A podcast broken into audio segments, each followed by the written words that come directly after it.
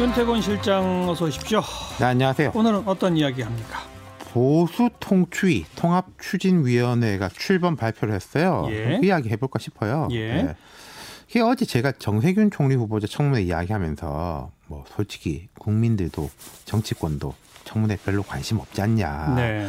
빨리 처리하는 게 나을 거다 한국당도 음. 총선 특히 보수 통합 쪽에 힘을 싣는 방향으로 갈 때다 그렇게 말씀드렸잖아요. 그래요. 예. 근데 이제 오늘 뭐 검찰 인사 때문에 또 여야 충돌하고 있습니다만 그 과정 속에서도 이 소식이 나온 걸 보면서 아 그래도 한국당이 속으로 다 계산이 있구나. 예, 나름대로 네. 이제 움직이고 있구나 속으로는 그렇게 싶었어요. 그러니까 오늘 네. 구성된 게 뭐죠?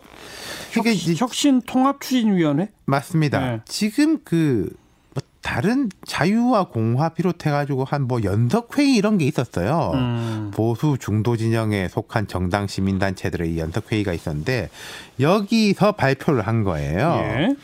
이제 이 연석회의가 발표한 것은 대통합의 정신을 담고 실천할 새로운 정당을 만든다. 음. 이 위원장은 국회 사무총장 지냈고 예전에 정무수석 지냈던 박형준 그 자유와 공화 공동의장이 맡는다. 예. 아, 그리고 더 이상 탄핵 문제가 총선 승리에 장애가 돼서는 안 된다. 이렇게 음. 결의를 했어요. 이 밖에 뭐 미래 정당, 뭐 혁신 이런 6대 원칙 이런 걸 이야기했는데 그건 뭐 다 좋은 이야기래 가지고 의미 있는 거 짚어본 겁니다. 이 혁신 통합 추진위원회에 자유한국당하고 새로운 보수당도 들어온다는 거죠. 그렇죠. 어. 과거에 보면요.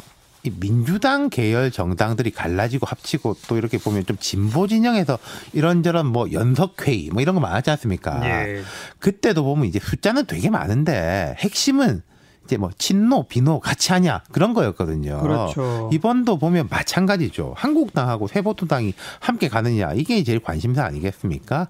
여기에 대해서 안형환 여기 이제 연석회의 사무총장인데 전 의원이죠.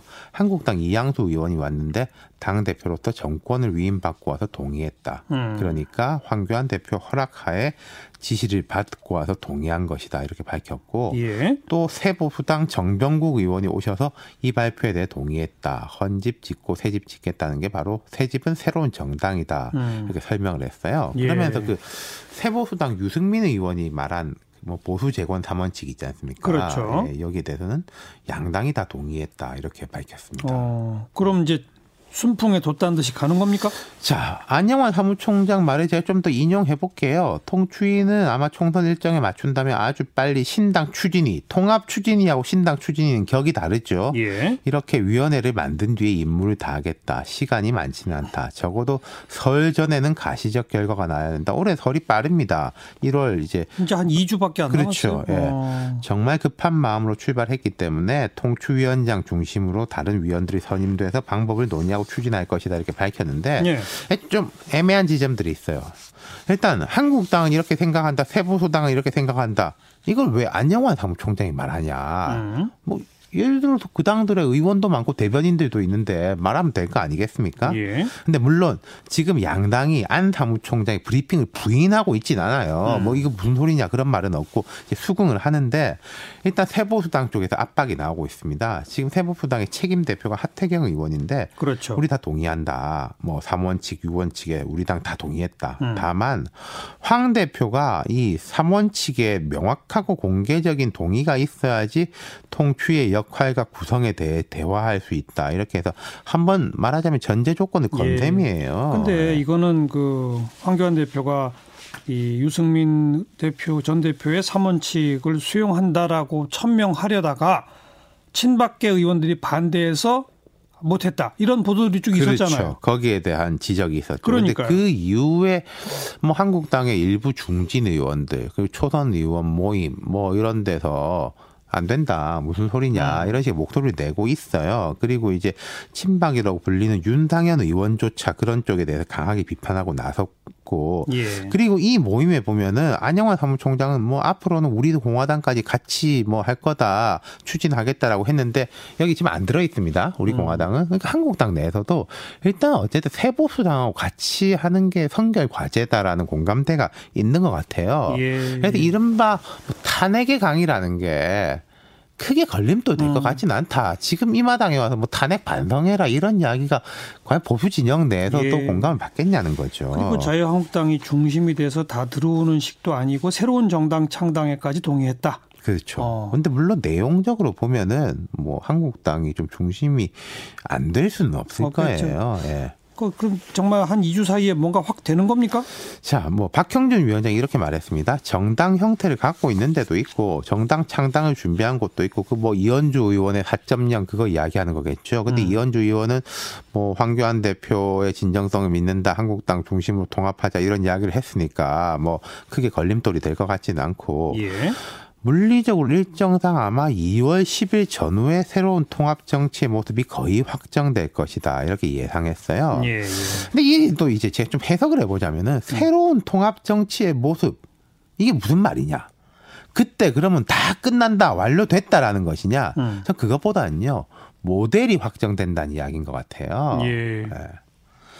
그러면은 자 그것도 쉽지는 않은데 잘 돼가지고 그때 모두가 동의하는 모델을 확정한다 이러이러한 정당으로 한다 음. 지도 체제는 이렇게 한다 뭐 이런 등등이라는 게 모델 아니겠습니까? 예. 근데 이제 그 모델을 구현하는 것은 또 쉬운 일이 아니라는 거예요. 예. 뭐 악마는 디테일에 있다 이런 말 있지 않습니까? 디테일 뭐요?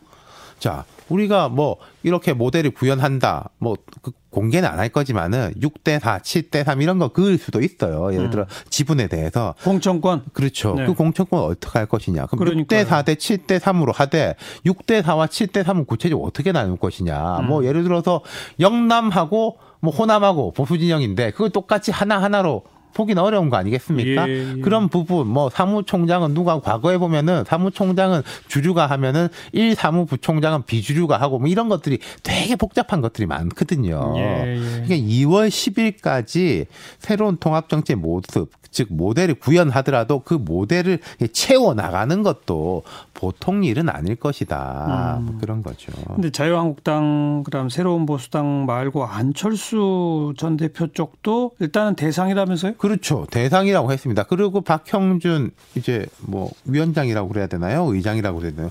박형준 위원장 같은 경우에는 궁극적인 우리의 목표다라고 말했습니다. 이 궁극적인 목표라는 것은 그 말일 거예요. 1차적으로 안철수 전 대표 측을 뭐 끌어들인 다기보다는 안철수 전 대표로 상징되는 그 세력까지 한다면은 말하자면 뭐 중도 보수라고 말할 수 있는 거 아니겠습니까? 예, 예. 그러니까 그것이 이제 최종적인 그림일 것이다라는 예. 거지 당장 안철수 전 대표하고 할 거다 이건 아닌 것 같고 뭐 그쪽하고 구체적인 이야기가 오가는 것 같지도 않고요. 그리고 그쪽 같은 경우에는 제가 한번 말씀드렸지만 일단 안전 대표가 오면은 이른바 안철수 세력이 있지 않습니까? 비례대표를 포함해서 국회의원들 그쪽에 대해 가지고 우리가 이렇게 하자. 우리는 지금 상황은 이렇고 이런 방향으로 갈 것이다라는 내부 뭐 단독이랄까 내부 공감대 형성 그게 첫 번째 목표일 거예요. 음. 그럼 각각의 이제 시간표들이 다르다는 거죠.